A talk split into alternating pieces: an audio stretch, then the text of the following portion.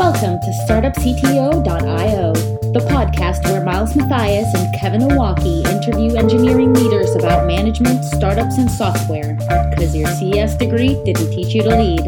And now, StartupCTO.io.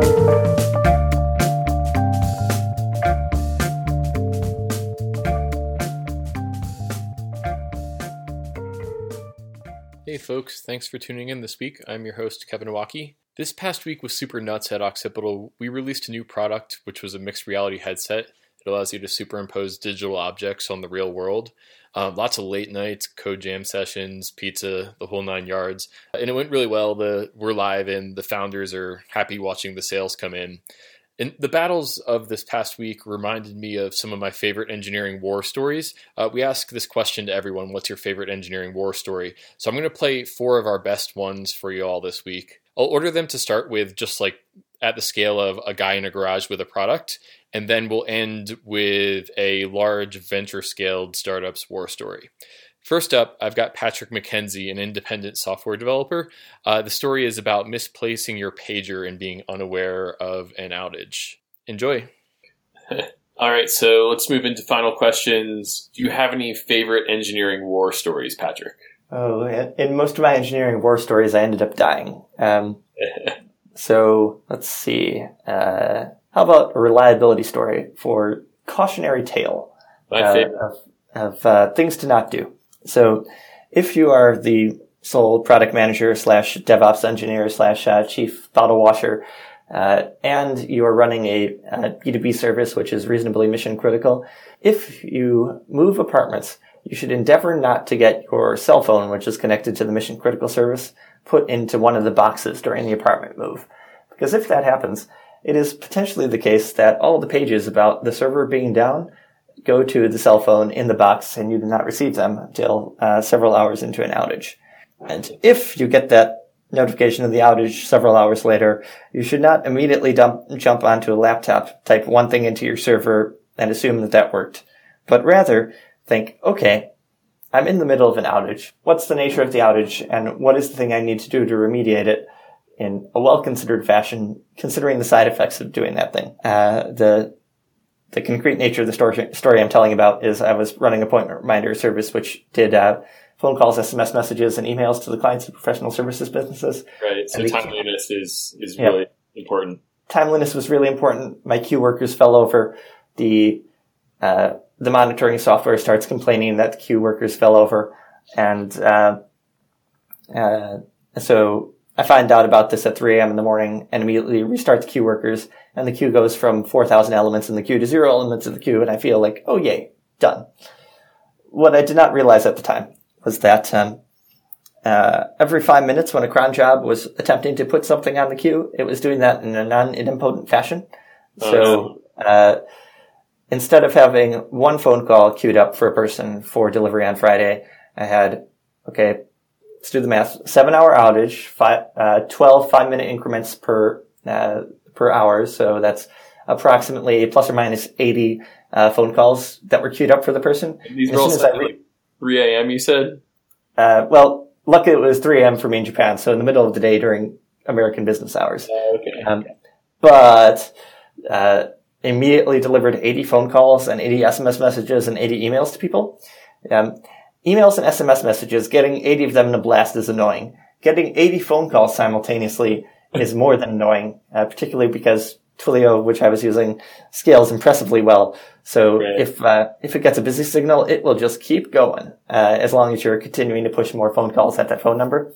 And so I essentially uh, distributed denial of service the phone numbers at the business clients of my clients uh, for the better part of an hour. Multiple people had to take the uh, take the phones literally out of the walls to make them stop ringing. Um, that was the worst outage I've ever been a party to. Oh, uh, and uh, I remember when I found out about this, also at you know oh my god in the morning o'clock. Uh, I didn't have internet at the new apartment yet, so I had to walk through the rain at 3 a.m. in the morning uh, uh, to my old apartment, which didn't have heat but did have internet to uh, get on the phone with people about, I'm so sorry for blowing up your customers. Uh, I'll call them directly to apologize.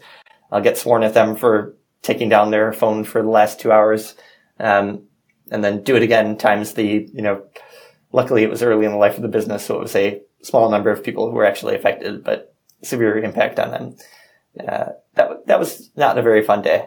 Right. Uh, well, uh, I love systems and downtime war stories, and I got to say that this is one of my favorites. But you seem like you're in a place where you can laugh about it now. Yeah, it was the worst day in my business at the time that it happened, and I thought the business is over, all my customers are going to leave me, etc. Um, fun, fun fact: like I only lost two customers over that issue, so you know, on the order of hundred dollars a month of revenue. Um, one of them, now granted, uh, I both lost him as a customer and he runs a martial arts dojo and I'm never allowed back in his city on pain of a severe beatdown. Uh, but wasn't a city that I had high on my list, so that's okay. Uh, the business, like if you looked at any of the graphs relevant to it a year later, you would not have been even been able to see that downtime. Um, I think that in the moment, a lot of things look more, uh, look more painful than they are. You just have to be honest with people on, hey, we screwed up. Uh, we're sorry for screwing up. We're putting in place processes and technology to make sure that we don't screw up like this in the future. Right. We're appreciative of the fact that you've given us the business uh, when you had a lot of other providers, and we'll do our level best to to get back to uh, uh, something which works for you. If you can own that, then outages are very definitely not not a problem, but they're a surmountable problem.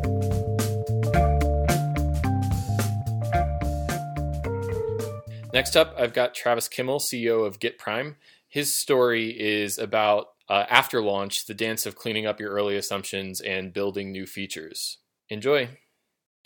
All right, so that's a good segue into my my final question, which is: Do you have any great engineering war stories? um, yeah, gosh, I bet we do. I mean, the the mood button one is pretty fantastic, but that was not from this company. So from this from this uh, yeah, from this one we have one sort of epic long engineering war story. So in the mm-hmm. beginning, um, we I feel like we need to turn on a fireplace and get some cocoa or something. Just like, in the beginning, in the, beginning. Was, the, the prototype and proof of concept was my co-founder and I um, just rolling out, you know, a bunch of early stuff, and then um, we did that, sort of proved it out, um, you know, uh, got got a round of funding, and said, all right, let's build it for real. And so we went and got a contract team in who did um, who did a great job getting the early build out. Um, you know, the thing was was awesome. We shipped it. We got a customer, um, and then we we the ensuing um, the the ensuing implementations from there were this really interesting dance of um, cleaning up some of the early assumptions. You know, there was a little bit of technical debt in there, like you get, and cleaning that up while balancing shipping new features mm-hmm.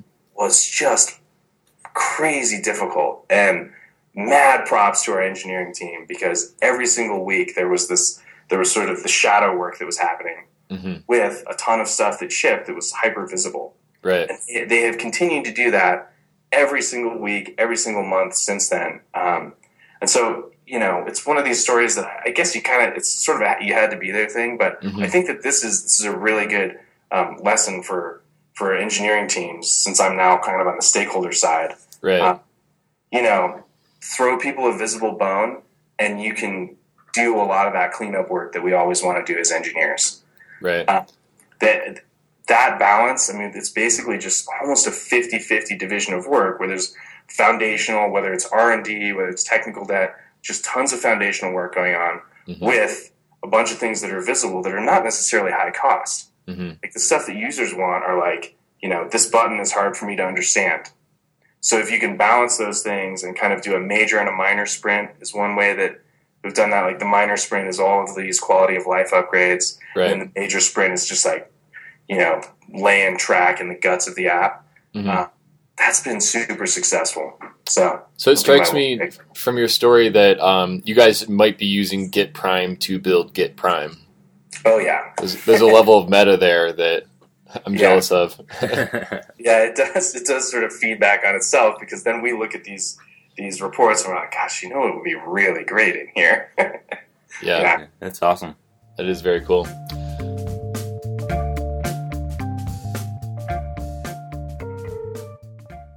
Travis is a super smart guy. It was awesome to have him on the show. Next up, I've got Jay Zeschin, lead architect at Ello. His story is about Ello blowing up and getting tens of thousands of users and VC funding all at once. Here's Jay Zeschin, lead architect of Ello. We sort of had a big pop in traffic as a result of, of something that Facebook and some of other, our other competitors did that alienated a, a big portion of the, the creative and LGBT community and resulted in a really big influx of folks over to Ello, which was great net net for us, uh, but we weren't at all prepared for it. So we had had traffic doubling almost every day for uh, about 10 days to two weeks, um, which yeah, the first couple days was super exciting, and then after that was total blind panic. yeah, exactly. It was, it was almost comical the first couple days, right? Because you're sort of like, huh, this is a little higher than usual. And then the next Yeah, day yeah. you're like, it, it, it's still high. Yeah. it didn't go down. Yeah. Um, and then by the third day, you're like, so what? like, Yeah. we're starting to run into limits, and this is bad. And whoever runs your finance probably hates all the AWS bills, or I think Heroku Yeah. in your guys' case, yeah. Yep, exactly. Yeah, yeah. Although the funny part of that, we uh, so yeah on on Heroku we went from like a thousand dollar monthly bill to like a thirty thousand dollar monthly bill. Um, and as it turns out, so one of my funnier moments in the entire time was getting a, a call from the CTO of Heroku during that at like 6 p.m. on a Tuesday, you know, noticing that we had spiked up our spend and asking if there was anything he could do to help. I was like, God, yes.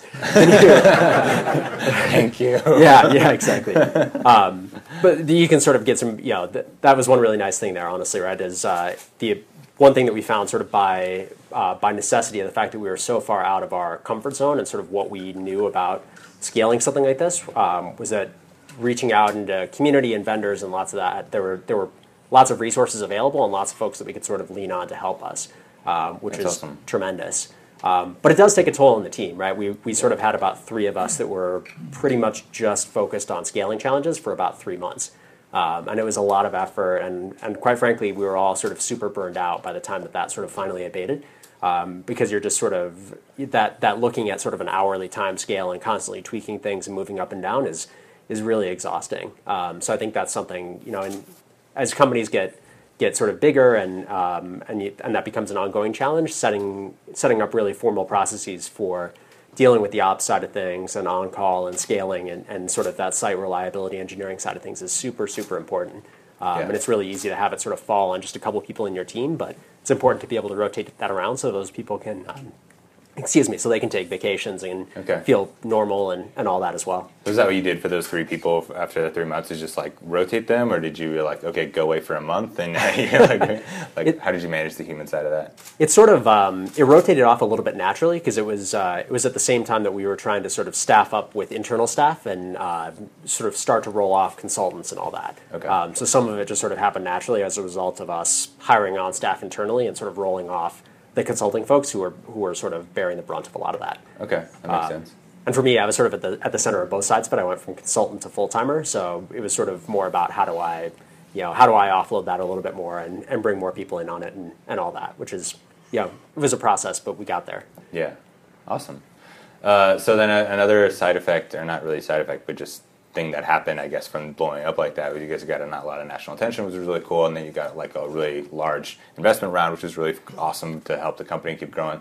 Uh, and then I think we all know your biggest war story, but any other ones that you want to share? Yeah, the uh, I guess within that sort of one one moment that will always stick out to me is when we were uh, we were splitting our activity feed serving out of the the primary database. Um, we had sort of scripted the whole thing, tested it on a staging environment, uh, took a little bit of downtime overnight to execute it on a production environment. Realized at four in the morning that uh, the staging piece of it had actually failed, but it triggered a failsafe, so we didn't notice it. Um, so we had dropped the database in production, didn't have a failsafe for it, and couldn't hit it. So, uh, and we're Nice. all yeah super Nice. tired and couldn't actually figure out think straight on what was going on there. So And you still got a ton of funding and users, so Yeah, exactly. the world moves on. the world didn't end. It was great. all right, and uh, where can people find? You? Last up, we have a war story from a VC funded startup. Jud Valeski, former CTO at Gnip, which has now been acquired by Twitter, has a story about screening your customers for success. Here's Jud Valeski. So I think we're getting towards the bottom of the hour, so I'm going to bring us home with our final questions. Do you have any great engineering war stories that you'd like to share? war stories. I do. You- you- I'm trying to come up with them though. That's the one I didn't get to at the beginning. Okay. In terms of pre-processing. I have one about the GNIP website actually.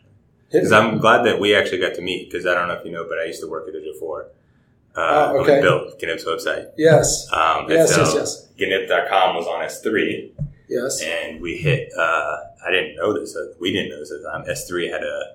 Well, actually, we did know it as all of it, but S3 has a download limit, and so you guys made some big By, announcement. by bandwidth or number of Uh, requests? I think it's number of requests. Okay.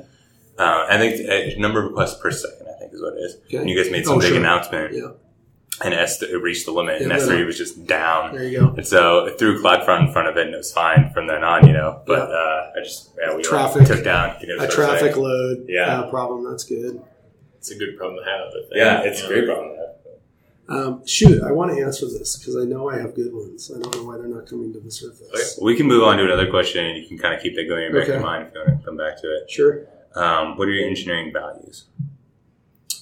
Uh, engineering values, transparency and visibility into what you're up to, and not not that's not to management. That's to your peers. Like uh, fluidity there. Um, I- do. I'm hook, line, and sinker on pair programming. Um, it's a lot easier said than done, however, so I don't mandate it for myself or anybody else. But when when it's happening, that's the best software I've ever seen written has been written that way. Um, so I value that co- that highly collaborative willingness on the part of folks. Um, similarly, willing and able to admit defeat and when there's something wrong. Uh, certainly, have seen lots of software get written and just wrapped around itself, and Mhm. another week goes by, and another week goes by, and almost there, almost there, and you're not. Uh, and it's because you weren't able to stand up and raise your hand and say, I'm in trouble, or I botched this, or this thing's wrong, you know, help me out. So it's, you know, it's a lot of, it's again kind of rooted back to collaboration, I guess. Um, what else would I say there? Creativity, maybe? The, I mean, that's, yeah, implied. Yeah, sure. um, not yeah related not just cracking open a textbook or some learning you had 10 years ago and, and applying just the science right a constant new hopefully creative view into how you're solving the problem definitely important Okay. Uh, shall we revisit our, our previous question? Yeah, Any engineering looking. war stories come to mind? yeah Yeah, I mean, you guys worked with Twitter scale volume of data at GNIP, so I'm imagining that you guys got pretty good at load testing, and it's a testament to your technical abilities that you can come up with something on the on the spot. You know, the it's it now. This sounds arrogant, but it's not me speaking. It's me speaking for the team. Like we did a lot of shit right. Mhm. Like we did a lot of a lot of great work there. Uh, there was a lot of uh, rinse and repeat going on, and, and we built a lot of good stuff. Um, you know, one comes to mind. It's I don't know if it's a war story or not, though, but it, it was it was a I think it's a funny story. Um, we had lots of people obviously coming to us, quote unquote, wanting the fire hose, um, and it, it kind of internally became this running running joke uh, because no one really had any idea what that meant. But you'd still have people, prospects, show up at your front door wanting that. It's like, well, do you know what that means? Like, do you know how much data that is? Do you know how you would process it? Oh, yeah, yeah, yeah, no problem, no problem, no problem. That actually often was not the case. Like, people actually had no idea what they were in for. And we did one deal, we did the deal, held up our end of the bargain all the way. Um, but then the other, the, the customer went to implement and their their ISP couldn't handle the the traffic, and it took a week or two to figure out what was going on. And they figured that out, and they got a better pipe into the into the machine. Uh, and then their engineers didn't know how to write of asynchronously processing event handling type software mm-hmm. um, and couldn't deal with the volume that was coming in and queuing into their application and so on.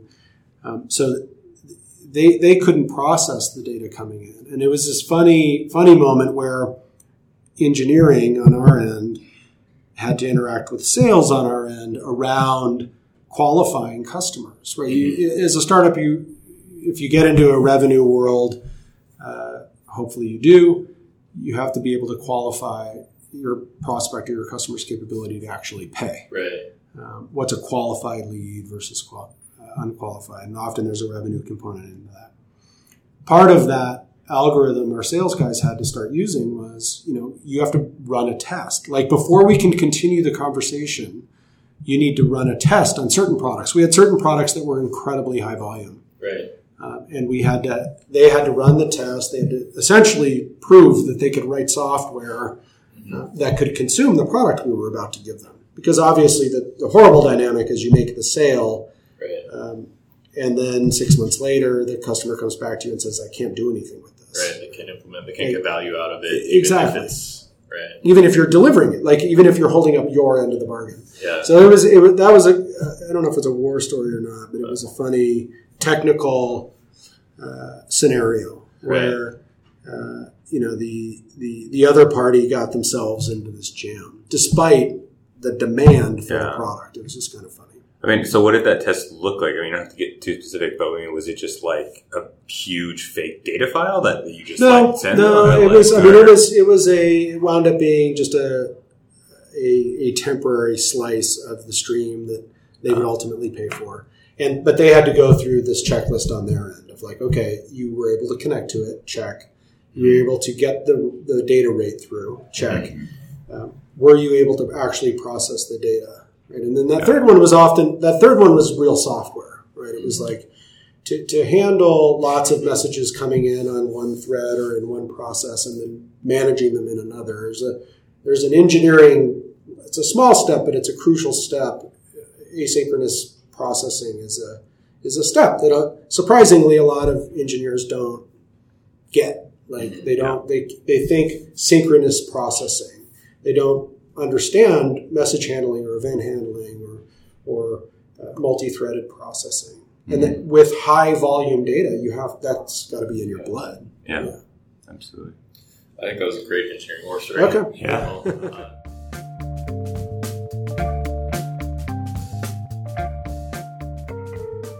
Thanks for tuning in this week. See y'all next week. Thanks for listening.